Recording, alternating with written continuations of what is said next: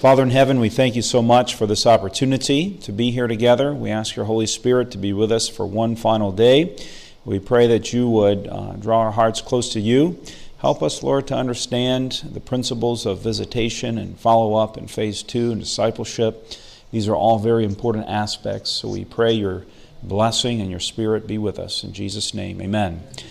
So, just for the recording, once again, this is Chris Metz, and he's orchestrating our Facebook, social media, advertising for Jesus on Prophecy. He's going to give us a little bit of a snapshot of what's happening. Awesome. How's everyone doing today? Good. Very good. So, like Pastor Wes said, my name is Chris, and this year I'm doing the online advertising component for Jesus on Prophecy. So, I'm not sure what he's all told you about what's going on, but uh, we're actually running Facebook, Instagram, Google search and display, and YouTube ads for Jesus on Prophecy this year. We're doing a series of videos where uh, Pastor Wes has uh, been in those videos with Jermaine um, Gale and also Judy Ramos. And uh, how many of you guys have seen any of those ads show up in your newsfeed yet? Very good. Well, praise the Lord, it's working. So, um, what, what you'll notice is that there's multiple ads, right? There's multiple videos, and we've done that by design. What's happening is we're taking people through a process where they're getting familiar not only with this idea of Jesus on prophecy, but they're getting familiar with uh, you know the organization that you know is putting this on. People are actually seeing you know people, not just a billboard, not just a flyer, right? They're seeing people interacting with them, sharing them information about you know, for example, why does God allow suffering? Or how do we know Jesus is actually coming back? And things like that. So it, it builds rapport with the audience and positions, you know, Jesus on prophecy as something that's credible in the community. People are actually seeing that, um, you know, this organization knows a lot about the Bible. They know a lot about Bible prophecy. And so because of that, when we start putting up all the billboards, you guys are starting to send out, you know, mailers, hanging up the, the hangers on the doors. People now have one touch. You know, they've already seen some of the ads show up in their newsfeed or on YouTube or something like that. So they're a little bit more familiar. They're warmer to the idea. So when they get that invite, they're warmed up and they'll respond a little bit better. So that's the whole idea behind it. Now you guys can be doing this from your local church too. Um, you know, I'd encourage you guys as site leaders or as pastors who are leading this out that uh, you can also create some videos. You know, give them a little bit of context of you know who you are and what you're doing, and uh, give them some little spiritual nuggets. Show them that you know what the Bible says on these various subjects. Right? You're positioning yourself as an influential person who will now be speaking at the seminar. So when they receive the flyer in the mail, it's not just a random flyer, but it's a personal invitation from you. Right? So that's the whole idea behind it. And um, we praise God for the conference and for putting on this amazing initiative. We're hoping to uh, you know win a lot of souls this year. So we uh, ask that you continue to keep the campaign in your prayers as we're uh, continually executing it. So, any uh, specific questions or? You're going to be doing the the free. Very good point. So we're going to be having a webinar coming up. Um, we're going to be doing that on July 10th, and that'll be at 10 in the morning. Um, I want to say from 10 to noon, but some people may have some questions, so we may stick on a little bit longer than that. So we're actually going to be covering how do you set up these, you know, Facebook ads? How do you get your video out in front of your community so that you can start building that relationship with them? So uh, Pastor Wes has the link to that. He can send that out to you guys, and uh, I'd love to see you guys on there. So yeah. Is it going to have where we can? Because I got to work. Okay. You know, so I can't join a webinar Yep. and drive a truck. We're going to be recording it. Okay. Yep. And uh, then we'll post the link so you'll be able to watch it anytime. I mean, if you can join live, that's great, but that is a unique time for a lot of people. So yeah, we realize that in July, no time is really a good time. So Yep, we're yep. trying to get it done early enough that people can go back and watch it and then do their ads. Exactly. Exactly. Okay? Yep. And so I'm also doing a seminar in the mornings over in the administrative building, and we're talking about Facebook ads uh, in this context too. So Yeah. more than welcome to come check that out as well. But thank you. All right, thanks, Chris, so much, and uh, we look forward to seeing on the Lord. Tell us quickly. You said you already have over a thousand likes on the Yeah. Facebook So page. so we have over a thousand likes on the Facebook page. Um, I don't. I haven't looked in the dashboard today to see how many people we've reached in total, but we're reaching thousands of people with these ads. You know, across all these different platforms so far. So the awareness is there. You know, the awareness is there, and uh, you know we're we're going for conversions. So people who are registering and um, all of that good stuff. So, yeah. Amen. Well, thank you. So, uh, you know, I don't think we've ever done advertising this far out in advance. And, you know, years ago, you used to try to get your handbills, you know, you used to try to send them, if you were starting on a Friday night, you try to get them in the home uh, during the week after the last Sunday before the Friday that you would start because the Sunday pastors would stand up and talk about it. I mean, that still goes on some, but it's not nearly as much. The majority of people, thank you, Chris, the majority of people have not heard of Seventh day Adventists. They've not heard of these, so they're more open than they ever have been before. Even, I mean, there are many pastors I've even heard uh, recommending and encouraging their members to go to the meetings. Uh, some still discourage people, but some encourage. So, you know, I, I think we're in this day and age, if you want to compete with everything else that's out there, you have to hit it hard and long. So, somebody had a hand up a minute ago. I. Was that yes? answered. I just Oh, he answered it. Oh, yeah. All right, well, let's dive in here to our subject for today follow through. And I've, I've talked a little bit about this at some of the trainings, but it is very much worth doing it again. And if you've heard it before, bear with because, uh, you know, I, I found that sometimes people will say, well, I've already heard this before, but then they're not actually doing it. you know, something you've heard is only effective when you actually begin doing it. Does that make sense?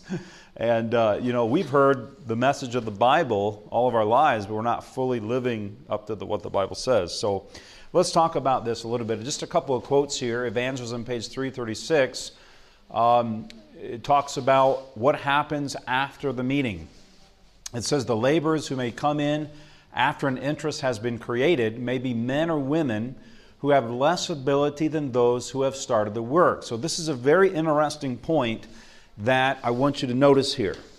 That many times, whenever we do evangelistic meetings, Unlock Revelation, Jesus on Prophecy, whatever you've done in your local church in the past, we do all this labor ahead of time. We're maybe, you know, preparing and organizing and etc. And we have the meeting.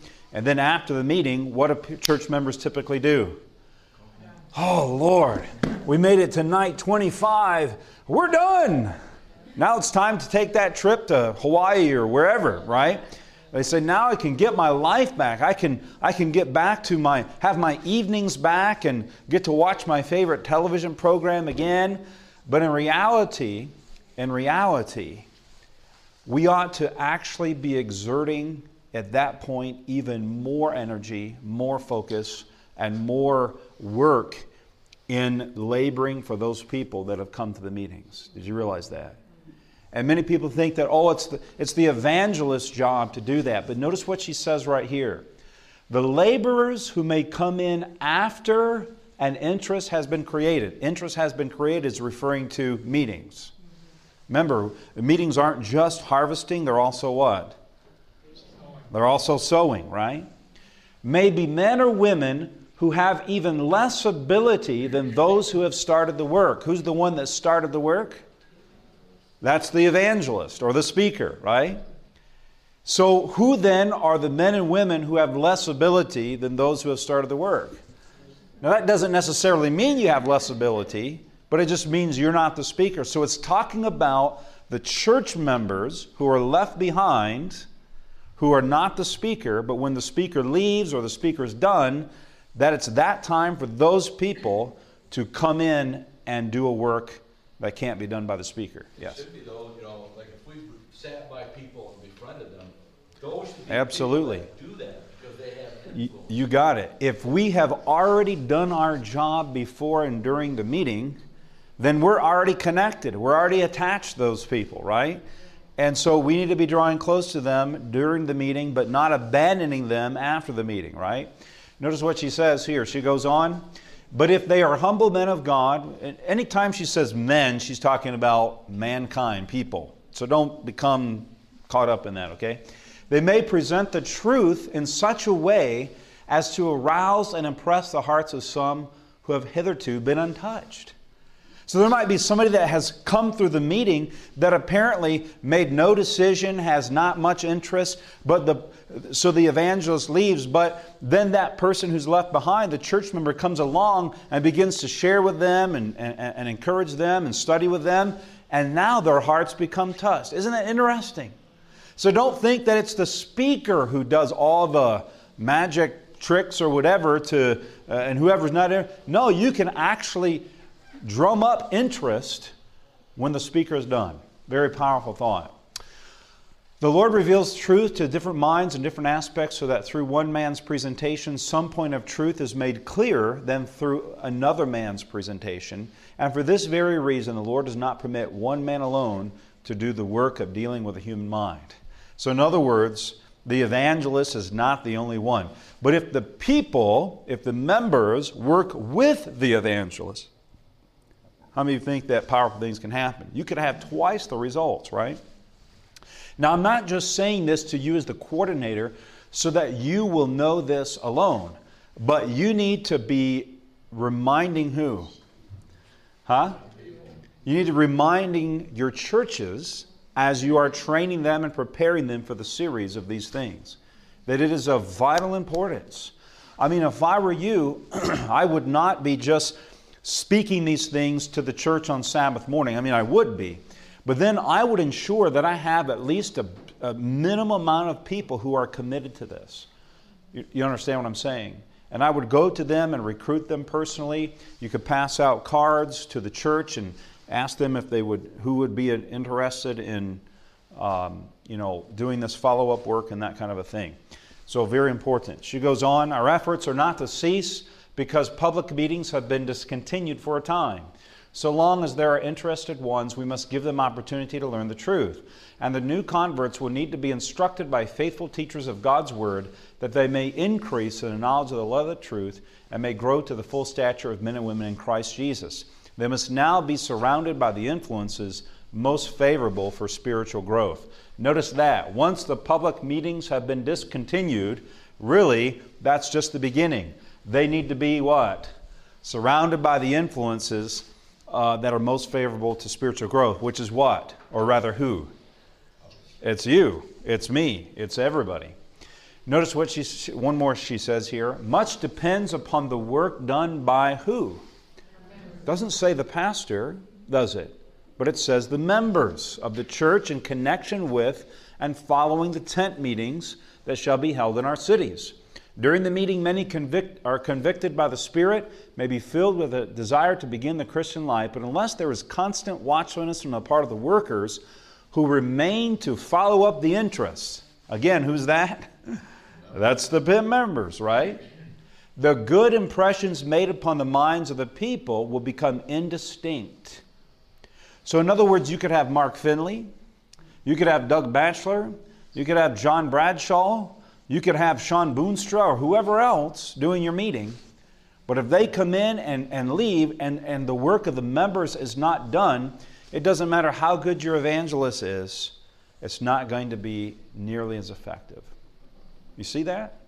So, where's the greatest work lie? It lies in the hands of the members. The enemy, full of subtle reasoning, will take advantage of every failure on the part of God's workers to watch for souls as they must give an account. Now, how do we gather up the fragments? You know, when Jesus, I usually will, but for sake of time, I won't. I usually talk about the story of Jesus feeding the 5,000, and then they had fragments left over, and, and Jesus said, Gather up the fragments, and they put them in the baskets, and there were 12 baskets, right? One for each uh, disciple, yes? And so, how do we gather up the fragments at the end of the meeting? Well, number one, we want to faithfully continue and attend the phase two meetings, right? Don't just think, well, the main meetings are over, so we're done. So now we can go on to back again, uh, once again, back to our own lives. But there is a phase two. It's typically slower, it's typically less intense, maybe one or two nights a week. We want to continue faithfully attending that and encouraging our visitors to, to attend that as well, correct? We want to invite them to come. Number two, we would baptize, clear and baptize those who are ready. Number three, assigning mentors for new members even before they are baptized. So every new member ought to have a what? Mentor, and they begin going through what? The discipleship handbook, right? And then for those that have not uh, been baptized, there will be Bible study, follow up, and then hosting a special weekend uh, in the new year following Jesus on Prophecy. Now, it's an important thing that we kind of categorize those people that have come through our meetings. And how do we categorize them? I talked a little bit about this the other day when, when you're actually in the meeting, but what about after the meeting? Here's how we prioritize and categorize. Number one, those who are still faithfully attending, those who make it all the way through, those who start to come to phase two or the second piece, uh, the second leg of the meetings, those people are obviously still our number one what? Priority and number one interest, right? Secondly, I, I want to keep looking at my list of interests. I have my list of interests, and I see that there are those who have come all the way through, and then there are those who maybe came to about half. Maybe they came sporadically. So those who came to half or two thirds of the meetings, but might have missed some key topics I want to go back and visit with those people, and I want to connect with them and try to study the subjects with them that they have missed, right? So I'm trying to connect with them, setting up a time to begin personal Bible studies while still encouraging them to come to phase two, all right? Number three, those who came faithfully in the beginning but fell away. Now, I told stories about this, but I've had numerous people who come for like the first week of the meetings and then they just drop off the face of the earth. And, you know, I've tried to reach out to them and they're not available. You can't get them. You go to visit them and they're, and they're gone. They're, they're not at home. Um, you know, I just keep at it until finally I catch them and they say, Oh, yeah, I remember coming to that. And, uh, you know, they say, Yeah, but, you know, I had to go out of town or I had to work a month of second shift or whatever and I haven't been able to come, but yeah, I'm still interested. I'd like to finish that series, right? So then I can get them the materials and they can watch the DVDs or they can watch the C- listen to the CDs. And I've had many people whom I've baptized by doing that. Don't just assume that if they stop coming after a week, they're not interested. There are things that happen in their lives. There are situations and scenarios that Satan will stir up in their lives that will try to hinder them from coming. So keep after those people. Make sense? I had one lady that told me, she said uh, one time, her name was Catherine, when I was in Traverse City, and she told me ahead of time, she was there every night. She said, You know, Pastor, uh, after this week, I won't be here the re- uh, till the rest of the series, till the very end, she said, because I have to go out of town for three weeks. She says, But I'll be back. I want to I wanna come. And I, and I thought to myself, Oh, yeah, I've heard that line a hundred times. And there will be a lot of people that will say that kind of thing, and you won't see them again. But, you know, sure enough, she got back, and she came back the night after she got home from her trip. And after the meeting, she finished the meetings, and after that, I studied with her all the subjects that she missed, and she was baptized. Very faithful. She actually gave up a very high paying job because they wanted her to keep this, uh, work on the Sabbath and she wouldn't do it. And so the Lord really blessed her. And so you can gain those interests. And you know, it's, it's amazing how much, when you keep going back through, how much you can gain. Number four, those who came a few nights to a week. Now, if they came only a first few nights, I'm not following up with those people right away. But as I've worked through the other names, and I'm now out of names, I need then I go back to those people and go follow up with them again. Number five, those who came only one night.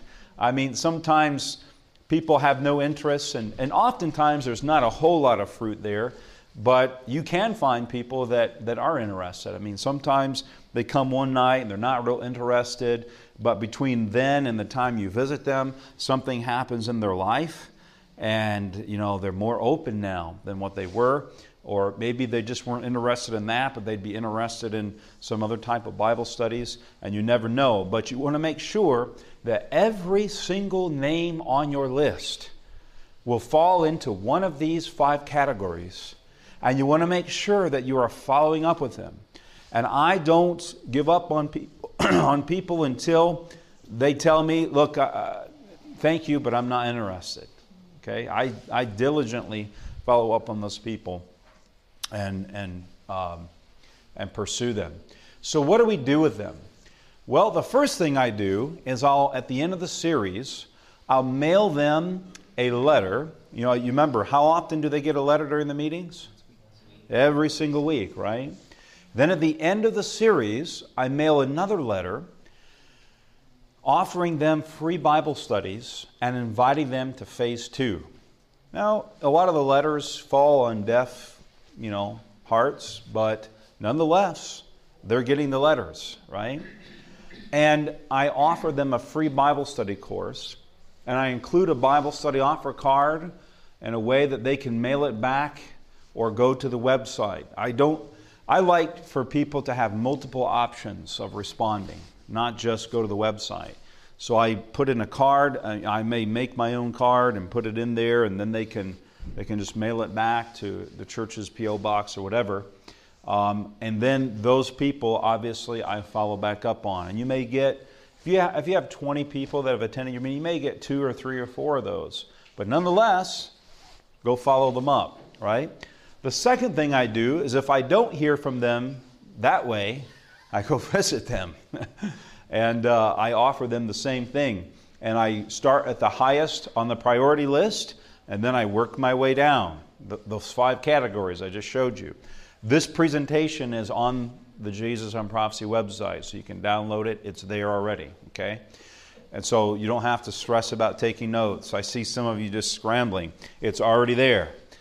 The website, the website, the website. Amen? All right. Thirdly, I'll put every name on the church interest mailing list as well as the church email list. Well, why do I do that? Very simply, because every time we host an event in the future, what do I want? I want to invite them, right? And you'll find that people will come. If they ask me to take their name off, I take it off. But um, I put it on there, So at we, least at first. should we wait until after the series to add the, the interest names? Well, I mean, you could add it. Yeah, I would wait, actually. I would wait. Because if you're sending out other stuff to the church, you don't want that to interfere with what you're trying to do during the meetings. I wait to the end. Um, and then, uh, you know, whether it's a health event or a VBS or, you know, parenting seminar, whatever you're doing, I always invite them to that. And that's how you build that interest list. Then in, uh, next year, if you do a reaping meeting, what are you going to do? You're going to invite all those people, right? So that interest list just continues to grow, right? And eventually you just keep collecting those names. Now, you know, people will move and you'll have letters that come back and you just kind of keep up with that and I take it off, take them off as they come back. But, um, you know, your personal ministry coor- uh, leader or your interest coordinator should be the one that's monitoring that interest list, okay? And keeping it up. You can do it in a spreadsheet, you can do it in uh, you know, disciples or however you want to do it, but keep up with that. We need to really, eventually, it costs a lot of money, but we need to either really find a, a really good interest tracking. There was supposedly one that was made, but uh, we're going to, what's that? What, disciples? Well, yeah, disciples. Disciples is not bad, but it's? Bad, but it needs some. but it needs some work. It was I forget the one that it was called My Ten or something like that, but if we can get our hands on a good one, we will. And then four, I mentioned continue, of course, sending them invitations to future events. You know, in the new year, after Jesus on Prophecy, I like to host a, a special weekend. And I'll invite, you know, maybe just a prophecy weekend or something and cover some subjects that maybe you didn't cover in the series um, and invite people to come to that. And you'll find that, you know, you'll have some of those people that will come. And then you make an invitation again for them to take Bible studies. And so it may not be as many as you had at the meeting, but nonetheless, you want to just keep on giving them that invita- invitation. So don't let any pieces go to waste. Amen? Amen? Amen. Make sure that you are following up on those folks. Here's a promise from Ellen White, um, from the Lord, I should say, but Ellen White wrote it in 1901. She says, A rich reward will be given to the true workers who put all there is of themselves into the work. There is no greater bliss on this side of heaven than in winning souls to Christ.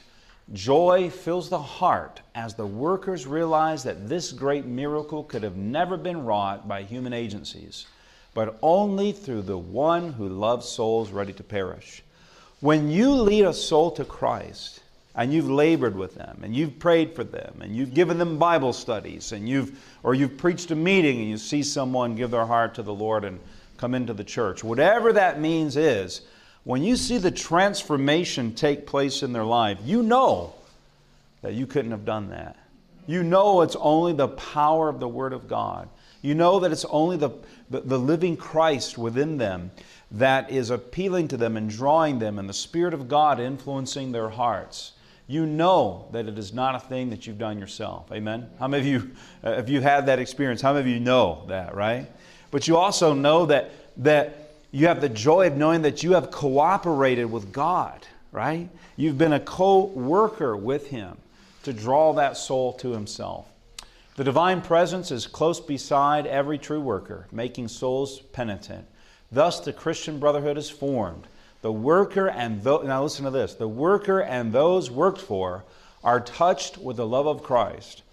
Heart touches heart, and the blending of soul with soul, listen to this, is like the heavenly intercourse between ministering angels. Now, that's an old word, intercourse. It means something different than it means now.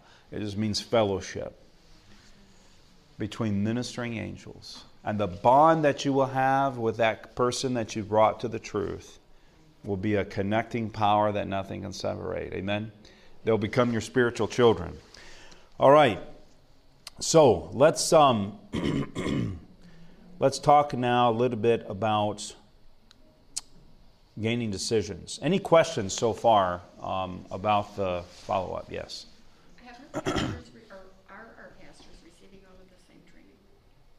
Um, yes. Well, those that have come to the events. um, yeah, yeah. And so, um, you know, we had the person we had the person ministry weekend that we shared some of this. We had the Jesus on Prophecy weekend. We had the rallies. I had a rally at GLA. I had a rally at, in the UP. Um, I've talked about some of these things with our pastors at ministerial retreat. Uh, so, and then all of it's available on the internet. So, if I can do something more, then help me. But uh, you're going to be giving them the the stuff. it's all available. Yeah, it's all available to them now. The no, materials. I mean the materials. Yes, is, yes. Is there going to be some training then too? Um, there'll be there'll be some. I mean, the ministerial retreat is we have a lot of other things that happen, so it's so it's not always feasible. Uh, least, right? Yeah, okay. yeah, yeah. So I'm saying that many of our pastors do a wonderful job. Right there is one of them. There's another one back there. And uh, so many of our pastors do a wonderful job of, uh, you know, laboring and doing these things. And here's the thing these are principles. I don't, I don't say that a person has to do it exactly that way. I give you principles and I give you specific ideas. I'm not saying you must do it this way, you must. And so every pastor is going to have his own system, and that's fine. But as long as those things are covered, you know, there's a hundred ways to do the right thing within the principle. So I try not to mess with an individual pastor's system. I give them ideas and principles and things, and we have kind of a format that we follow. But really, it's up to every individual pastor to, to work with his team and his team work with him um, and do those things. Okay? All right. Any other questions? So the presentation is going to be everything that's going to be on this website. So that one I just showed you is already there. So I mean, like for the pastors and. Yeah, Okay. yeah. I mean, the pastors can access it. Now, um, one thing I do want to mention is that for phase two, you know, on the original schedule, I have three different schedules that you can follow for the whole series, right? Each one gives at the end a different option for phase two schedule. Um, and I have the first few days on each one, and then just recommending you can go, you know, Tuesday, Thursday, whatever, for the next several weeks. The content that you use for phase two is up to you. I will have on the website soon um, a list of options that you can do. Um, but there are many things to ultimately, I want us to develop uh, a couple of our own options for phase two. Uh, but that's down the road. We're not going to have it ready for this time because there's just a lot of always things to do. But there's a lot of good things. I'll give you a couple verbal examples here. Unsealing Daniel's Mysteries by Mark Finley is a very good one. Um, you know, you could go through the Millennium of Prophecy from Bible that we use for Bible study offer. You could just watch those videos let people go through the lessons. Um, you can do um, you know, this, we've done this before in Unlock Revelation. The seminars unlimited uh, study guides, those are very nice. It doesn't always have to have a video or a PowerPoint. Um, you can, you know, you can just do have somebody teach those. Uh, you can go through the discipleship handbook with people. Um, so there's lots of different options out there. There's lots of video series out there now. But I encourage you to make sure it's something where they can review the biblical teachings that they learned during the series. You know, it's very important that they get that a second time and it's repeated to them because in an environment where they can begin to ask questions and not just kind of sit through a seminar, but that it's more interactive because people, you know, if you have roundtables or small group or however you want to do it, but make sure that people have that opportunity to ask and don't be afraid of those questions, but engage them and talk to them and, and, um, and answer those questions from the Bible, okay? Um, and make sure that they're interested. I mean, have, you know, have some, some popcorn and juice and that kind of thing. It's not a sin to do that kind of stuff. Um, you know, if, if I had it my way, all the church pews in every church would be burned. Now, Harry, I don't know how you feel about that, brother, but I would burn all of them and we would have those chairs that hook together. You know what I'm talking about? A lot of churches have those. And when we did an evangelistic series, we'd put round tables in the sanctuary and we'd put everybody there and we just we might even do church that way. I mean, there's no thing in the Bible, Spirit of Prophecy, that says everybody has to sit in rows. I mean, you can have small, so there's interactive fellowship together. And, uh, and so, you know, try to do that if you have the, the ability to do those tables uh, they're much more uh, conducive for that interaction that you want. All right, let's talk a little bit about decisions for a little bit. Um, I have here on this slideshow probably about, I would say, seven or eight hours worth of classes.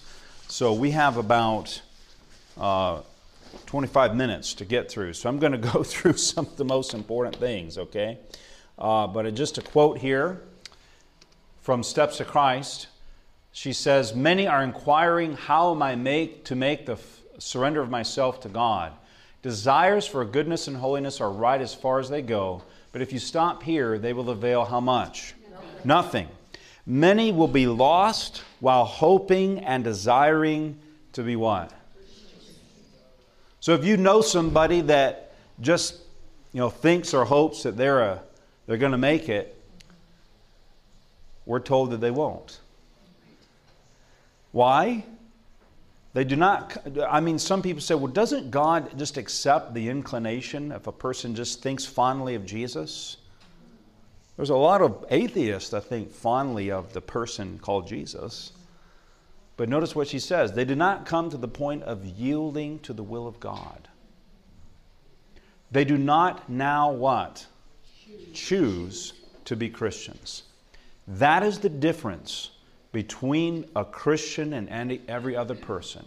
And that is the purpose of every meeting and every Bible study and every small group or whatever else that we do. We are seeking to persuade people to yield themselves to God.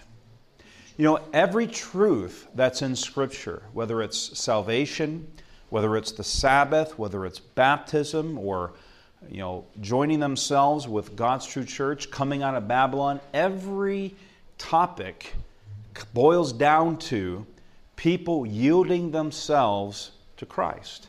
You understand this? Right? And, and every little truth is just some different nuance of Jesus that he's inviting them to yield themselves to. Does that make sense? And so, really, when we think about asking people for decisions, what we're really asking them to do is yield themselves to Christ. You understand? And each one of those things get, can get very specific. So, it's typically one of the hardest things for people to do in a sermon because we don't what? We don't want to do that. We're afraid that, of what they might say or how they might respond, right? I'm going to do this this way so I can do it faster. The most important thing to remember concerning a decision is to what?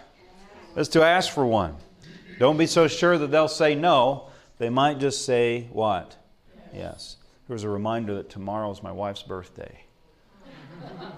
I don't need to be reminded, I know, but just in case I get busy, I remind myself. All right, so I'm going to slip past this. Um, I hate to slip past any of it, but Ellen White here says every human being is given the freedom of what? Choice. Is his, it is his to decide whether he will stand under the black banner of rebellion or under the bloodstained banner of Prince Emmanuel. With deep solicitude, heaven watches the conflict between good and evil. And so realize that most people will never make up their minds and accept truth without a struggle. There's always going to be objections. You understand? Always, always, always. So, what is an objection? It is an obstacle that people face as they encounter ideas contrary to their own way of thinking. Do a lot of people have their own way of thinking today? They have their own ways, their own, their own ideas, their own opinions, and Never have we lived in an age where a person's personal opinion is more prominent. I mean, one little peon person in wherever, some little small town USA, can influence the whole world. I mean, it's mind blowing. And the challenge with this concept is that everyone thinks they're right, but everyone is usually wrong. Most people are wrong because you know we have a different kind. We know what is true. So three of the most common objections that people have when they come to meetings, when it comes to certain truths that collide with their way of thinking, can be categorized in three things. I call them the three P's: pennies, peers, or their pastor. And penny, or you could add even a fourth one, philosophy. Pennies, they fear of losing their job because of, you know, keeping, following God. Uh, peers, they may have opposition from their spouse or their friends or family. And then they may have opposition from other people or other groups that they're associated with. And so, you know, our job is to help people overcome those obstacles and to see Jesus as something that's more valuable than that obstacle. To help them realize that Jesus is worth bypassing that obstacle or enduring even that obstacle, right? Um, so let me, uh, let me keep going here. I want to get into some other things. I want to come here to the four levels of decision. How many of you are aware of the four levels of decision? How many of you are not aware of it? All right. Some of you didn't raise your hand, but I'm just going to assume that you're awake and listening still. But whether you are deciding to join the remnant church, the Seventh Adventist church, or you're at Baskin Robbins deciding which type of ice cream to buy, you will always go through four levels of decision making. Before you make that decision, you're going to go through four categories. Does that make sense? Okay? And we're going to talk about this. This is basic psychology. And it's very important that when we're visiting people during evangelistic meetings, during Jesus on Prophecy, or we're in Bible studies, that people, we understand how people make decisions. Because the, not that we manipulate them, but it helps us understand where they're at and where they need to go, and et cetera, et cetera. So the very first level of decision is simply information. What is it? information. Information. And in the first level, people are gathering the facts of a particular issue. Let's just suppose that I'm at the store, and when I'm at the store, I usually go through the clearance section of the clothing or whatever. And often that's where I buy my clothes. I rarely pay full price for anything. Um, I, my wife just laughs because I, I don't even, when we, we own our own house now, but when we used to rent, I usually even would talk the renters down of their of the rent. I would never pay the rent that they asked. I always got them down. I actually made this renter's resume where I listed all the places that I have rented from and I list the benefits of having me as a renter. We don't drink, we don't smoke, we had no pets at that time, we've never been rent uh, late on a payment, we don't party, we don't do any of these things. And people are like, wow, this is like the ideal renter. And I said, yeah. I said, so, you know, if it's worth it to you to have a very good renter, then how about coming down, you know, $200 on the rent? They'd be like, well, no one's ever asked me that before. I said, You've never had a renter as good as I'll be before. And they'd think about it and they'd say, Yeah, I think I can do that. I'd say, Great, I'm so glad. So every place I've been, I talk the renters down. But anyway, so I never pay full price for anything. And so maybe I'm at the, I'm at the, um, you know, I'm at the store and I see this shirt on clearance. And uh, I have to gather information about that shirt. What kind of things would I gather about it? Initially, the first thing is the price, right? Then what? What type of material is it? Because there's certain types of material that may be hot or just I don't like. Maybe the color of the shirt. I don't wear I don't like red because I had red hair growing up, so I don't usually wear red clothes. You know, the color, um, the size, all these things I'm gathering to determine is it wise for me to buy this shirt or not, right? So let's just suppose that it's the right color, it's the right size, it's the right price, and all those things, does that guarantee that I'm going to buy that shirt? No, no it doesn't. It doesn't at all. And many times we think if we could just give people the information they need, if we could just give them the truth, then they'll make that decision. Right? I mean, I remember when I first became an Adventist, I had listened, I listened to these cassette tapes of this evangelist back in 2002 was when I was baptized. And there was an evangelist from Amazing Facts that had just been at the church where I was at, and I got his cassette tapes and I listened to them all three times. And I felt like he had such a clear and compelling presentation on the Sabbath.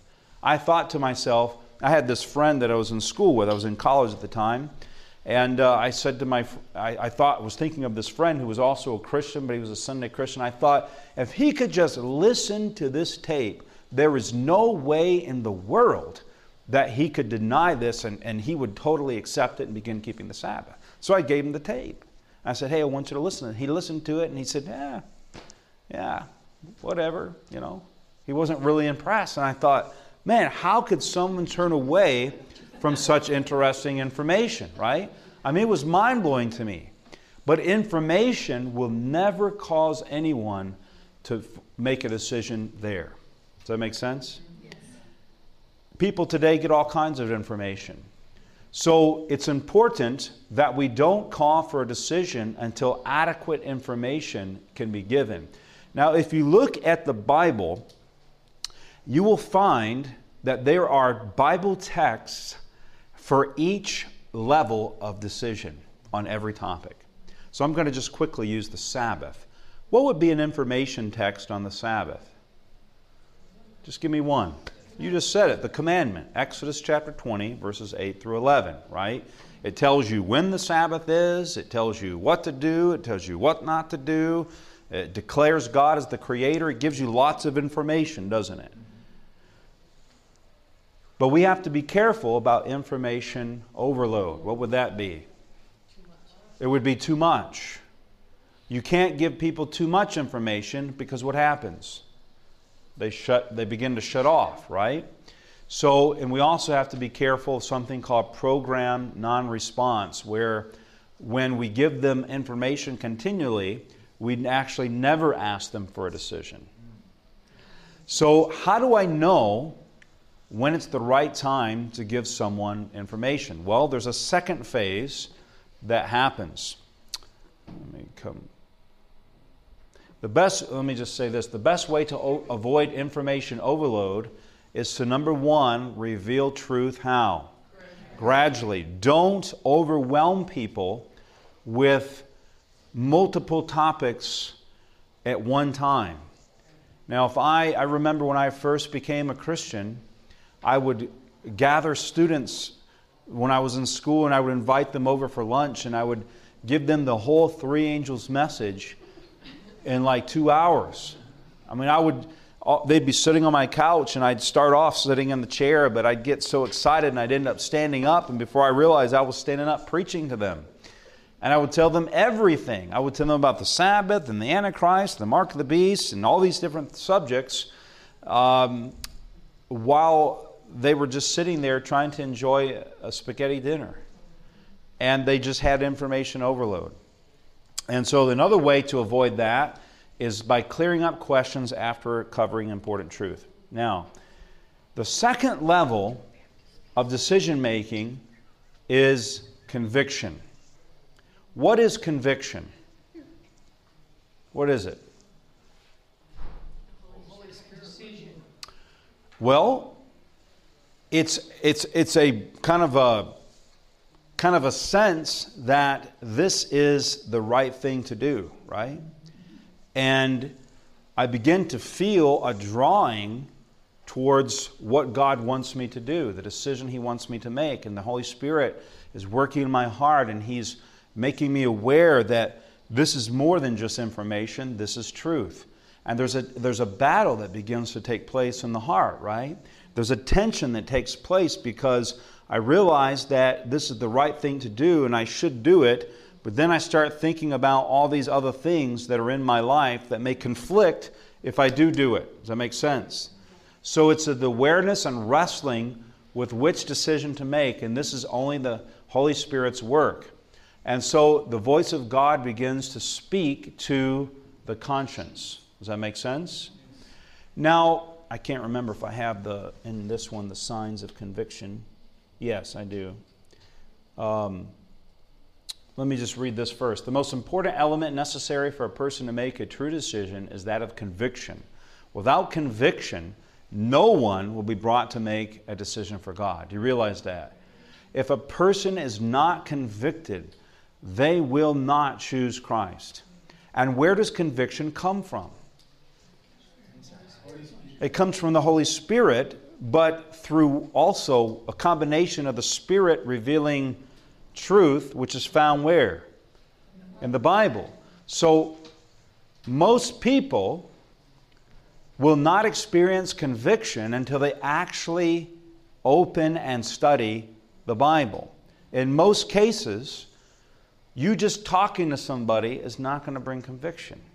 That's why it's so important that we study the Bible with people and we invite people to evangelistic meetings because public evangelism is a great place for people to be able to be in an atmosphere where the Word of God is being preached and the Holy Spirit is working and conviction begins to take root in the heart. Does that make sense? Okay? Now, going on here, there are positive and negative signs of conviction. Have you ever met somebody that's convicted? I'll tell you, when I, when I first became a Christian, I went to AFCOE and I came back, and I was in my home church. The first sermon I had ever preached a year before I came back was probably one of the worst sermons you've ever heard. I stood up in the pulpit and I cleared my throat about every 10 to 12 seconds, like this. And I just read that sermon and I kept thinking, man, I just want to preach like Mark Finley or Doug Batchelor without any notes. And so I looked up and I said, I'm just going to say whatever comes to my mind. And I looked up and nothing came to my mind. and there was this total quiet, and people were looking at me and I was looking at them. And, and after a couple of minutes, I just looked back down and started reading my notes again.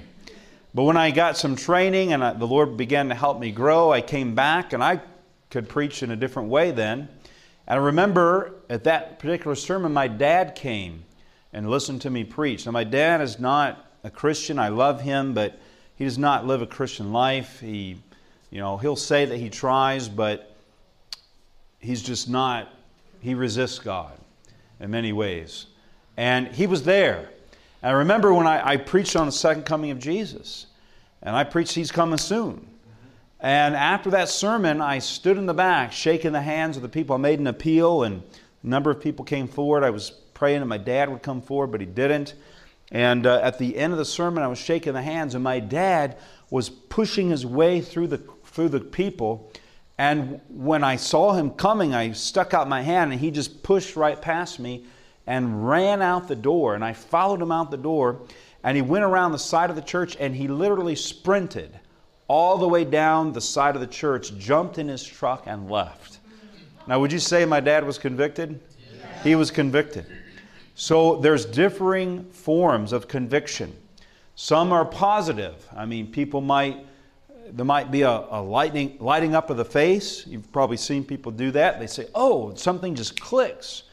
There might be uh, you know, certain questions, there might be tears, uh, there, there are positive attitude changes. They begin sharing. There's all kinds of positive indicators. Then there are sometimes negative. Now, my dad had some of these. He's running away a restlessness, a rejection, an anger, objections.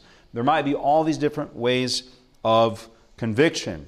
But you typically know when a person is convicted, yes or no? I mean, you can just see it. Now, here's where most people, either in a visit or a, or a Bible study or whatever, here's where most people fail when it comes to visitation. When somebody has enough information, they will become what? Convicted, unless their heart is just hard as a rock, and God may have to use another means to break that up. But if people are open and sincere, when they begin to have enough information about a certain truth of the Bible, they will become convicted. And however that is expressed may be different ways, positive or negative. But most people, most Adventists and some pastors and preachers and others, they see that conviction and they say, oh boy, Sal's convicted. And then what do they do? Well, sometimes they don't do anything. You're right. Sometimes they just say, Well, I'm just going to wait for him to tell me he was going to decide to do this. That'll never happen. But what most people do in a visit or whatever is they will think to themselves, Oh, he needs more information. And so they'll say, Well, Sal, you know, then they'll give them another 20 Bible verses on the Sabbath. But get, so what are they doing? They're not moving forward, they're actually doing what? They're going backwards. You understand? And so I've now piled more information upon Sal, and now he gets to where he has information overload. And what happens to conviction when you get information overload? It tends to dissipate and they begin to reject and even sometimes resent that information. Does that make sense? So we don't want people moving backwards when they come under conviction. We want them moving forward to the third step of decision making. The third step, well, let me just um, just some helpful tips during conviction. People respond positively. Some people respond positively to conviction right away. Realize that sometimes people have negative reactions under conviction. Don't take it what? Personally. But be a friend during this time. Take the time to explain to them why they're feeling this way. I've had people say to me when they come under conviction, I feel like you're judging me. Mm. Oh no, God's judging. you know, it's God that's judging them, right? And I'm just trying to lead them along. So, how do we create conviction?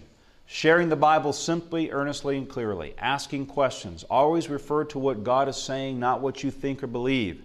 This keeps their attention focused on the Word instead of yours. Use silence to let people think. Sometimes you'll ask them a question and they'll be silent. And they might be silent for 30 seconds, and you'll have this itching feeling I should probably say something. No, you shouldn't. When I ask people a question, I've sat there for 10 minutes in silence waiting for somebody to respond, and eventually they do. Don't be afraid of silence. when you ask those convicting questions. Show them how the Bible applies to them personally and how God is speaking to them. So, um, the third level of decision is desire. So, when they're in that state of conviction, we want them to move not backwards to more information, but forward in desire. In other words, we want their desire to follow Jesus to do what? To increase. We want that desire to increase. So, in the third level, this is the stage where a person sorts out their own feelings based upon the decision that they know that they have to make. So, what is typically going on? They're thinking about all of the obstacles and the difficulties that they're going to face if they make that decision, right? So, we need to help them see. Bottom line, I would say more about this, but we're about out of time. The bottom line is we want them to see that the benefits they will gain by following Jesus are greater than the things, the potential loss of not following Him or rejecting Him. You see? So I use oftentimes what I call the mini-max principle, which is where I minimize the what? Negative. The negative and maximize the positive, positive right? You know, just a quick example of this is, you know, somebody may, and I have other examples here, and I'll post this on the website. One example is I'll say to somebody, you know, brother, you could, you could, I know that you're getting pressure at home from your spouse about this issue, about following Jesus to keep the Sabbath, whatever. And you know, you could walk away from the truth that Jesus is revealing to you. But you know, any truth that is really truth comes from Christ because Jesus said, I'm the way, the truth, and the life. And you could walk away from this truth, but if you walk away from this truth, you're not, it's not just some concrete pillar of thing that you're walking away from. You're walking away from Jesus himself because he is the truth. All truth is him, it is revealed through him. Now, you could reject this truth and keep the peace in your home. You can do that. And you might have peace in your house, but you'll never have peace in your heart until you yield to Christ. And sometimes I'll say, Do you want your spouse to know Jesus and follow the things that you've learned? And they always say, Well, yes, of course. And I'll say, Then what do you think the best opportunity for them to know that truth is? They know the answer. It's for what? They themselves to follow that truth, yes? So I say, Brother, think about all that you gain with Jesus. I'm maximizing the benefit. Think about all that you gain with Jesus. And Jesus is calling you today to follow him. Now, sometimes people, church members, will say, Well, you're pressuring people. Well, no, I'm presenting to them the reality and the seriousness of either accepting or rejecting Jesus and the truth that he's presenting to them. And, and it's not, you know, I don't pressure people into a decision, but let me tell you, I'm not going to have their blood on my hands because I didn't present to them all the truth. You understand? Paul said, you know, to the to the to the the church, he said, you know, far be it from me that I didn't share with you everything that Jesus gave me. I have to do that, you understand. It's still their decision. All right, going on real quickly. There are also, let me just say this, in the conviction level, level 2, there are certain texts that can bring conviction to the heart. There are certain information texts and there are certain conviction texts. Thinking of the Sabbath, we only have time. I'd love to go through several topics with you and show the different types of texts. But what would be a text for the say the Sabbath that would bring conviction to the heart? People say, "Well, you know, I just don't really think it's that big of a deal to keep the Sabbath." Well, I I could say, "Well, God thinks it is a big deal." Or I could use what? the Bible. And you just said the text that I had in mind. There are many, but there's the one John 14, 15, what? If you love me, and I'll ask them, I'll ask them to read that text for me. And what does that text do? It creates conviction because it puts there that tension. If I love Jesus, he expects a certain response from me. If I love my wife, she expects me to demonstrate that love. If I tell her I love her all day, right, but I don't do anything that I know pleases her, then have I really loved her? I've just spoken empty words.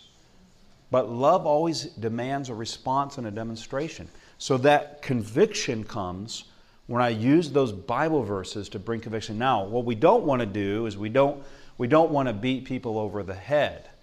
You know, we don't. Uh, uh, the wrong kind of text would be, if any man, in Revelation 14, if any man, you know, receives the mark of the beast, he'll be tormented forever and ever. I mean, that's not the kind of text. You understand? We want the text to build conviction from relationship with Christ. You understand that? Okay. Um, now, those texts have a time and place, but not in that type of thing. So, what about desire, real quickly? What would a text on desire look like? A text that would demonstrate the benefit of following Jesus, right? It would increase that desire. Can you think of a text for the Sabbath specifically? How about Isaiah, where, huh? where he says, Call the Sabbath a delight, and you do not trample it or turn your foot away from it, but if you do it, I'll, I'll cause you to ride on the high hills of the earth, where there's a blessing that comes with. What about tithing? You know, if, if, if you return a tithe, I'll open the windows of heaven, Malachi uh, chapter 3. And uh, th- you understand that principle, right? And then the last level is what? Is action, where the person based upon the information that they have, the conviction that they're bearing in their heart, the desire that is there for Christ, by the grace of God, they make a decision. Does that make sense? So, when a person has adequate information, conviction, and desire to follow Jesus, they will make the right decision. If they're lacking in one of those things, it's likely they'll make the opposite decision. Does that make sense?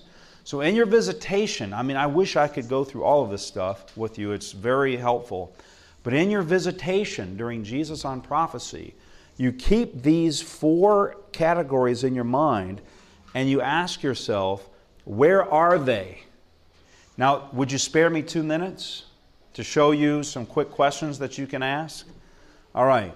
Here are some questions that will, that will help you with this. So, in your visitation, let's say I'm visiting them after a particular subject, I'll ask them, Was that subject new to you? So, for instance, the Sabbath, was it new to you? And they may say, Well, um, no, I had a grandmother that was um, seventh day, what? Seven day Advent? And you're thinking to yourself, uh huh. And, and, and, they'll say, I remember that she always kept it. She wouldn't work on Saturday. She always went to church, you know. Is that a good thing? Yeah. But if they say, oh, it's completely new to me, I've never heard this before in my life. In fact, I'm angry that no one ever told me. I've had people tell me that, many people. Then I'll ask them the question was it clear from the Bible? Was it clear from the Bible that the seventh day is the Sabbath? Was it clear from the Bible that God's the creator of heaven and earth, etc., etc., right? And they'll say, yes, yes, it was clear. And that tells me that they have enough what? Information. Information. If it was clear and they understand it, they may say, well, no, you know, I, most of it was clear, but I had this one question about this one text. Colossians 2, it says, let no man judge you in new moon or Sabbath. And I'm not, I don't understand that. Then what do I do? Well, let's take a look at that from the Bible. Let's answer that. Let's see what the Bible says, right? Then I'll answer up those questions. Is it clear now once we've answered that question? Then, thirdly, have you considered or begun thinking about keeping the Sabbath, being baptized, becoming a part of God's end time, whatever the subject is, right? What does that tell me? And, th- and this question comes, it, it tells me if, if they're beginning to sense the Spirit of God moving them, right? So these two questions go together. Do you sense God calling you to make that decision? They may, if you say, Have you sensed God calling you to keep the Sabbath? They may say, Yeah. Yeah, I've thought about it. Oh, well, good, right? Then I say, Do you sense God calling you to make the decision in your life to follow that truth? Now, I've had people say to me, they, they, they went like this and they went, No, not really.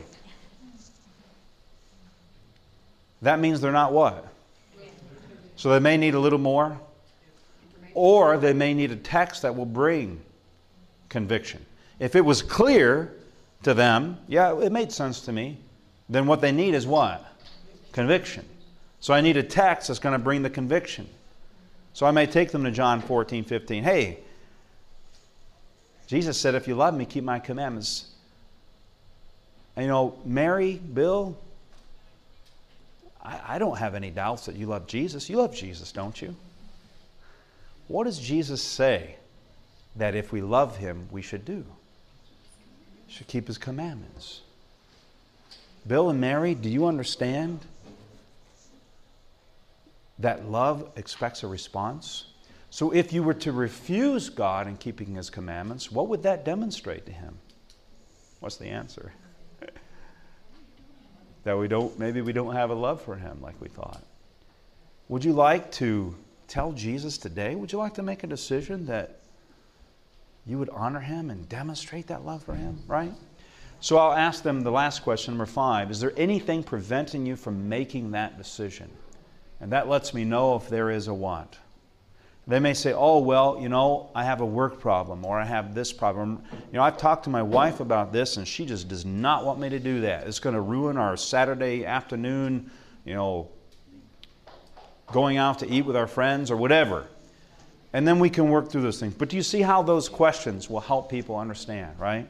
All right, well, we got to close here. But uh, just remember that whenever you're doing the visitation, these four levels. I'm going to post the rest of this online, and you can uh, have those and look through those slides. But there's a wonderful book that I want to encourage you to get, and maybe I'll just, I have a PDF copy, I'll post it on the website as well. It's called Persuasion by Mark Finley. And all of these principles are there in that book. Um, these are not things that I discovered. I, I've learned them from other people, but I found them to be very effective in doing that visitation. We have to be very gentle with people, not pushing them too hard, but not being afraid to lead them along in that decision making process. Okay? All right, let's pray together. Father in heaven, we thank you so much for this opportunity. We ask your Holy Spirit to be with us as we continue to labor and move forward with Jesus on prophecy. May you help us, Lord, help others to find you as they are reaching out into the dark, as they're looking for hope and answers to life. We just pray that your Spirit would uh, move them towards you. And we know that all these things can only be done in the might of your strength. So we pray your grace and your wisdom and your spirit to guide us in every step. In Jesus' name we pray. Amen. This media was brought to you by Audioverse, a website dedicated to spreading God's Word through free sermon audio and much more. If you would like to know more about Audioverse, or if you would like to listen to more sermons, please visit www.audioverse.org.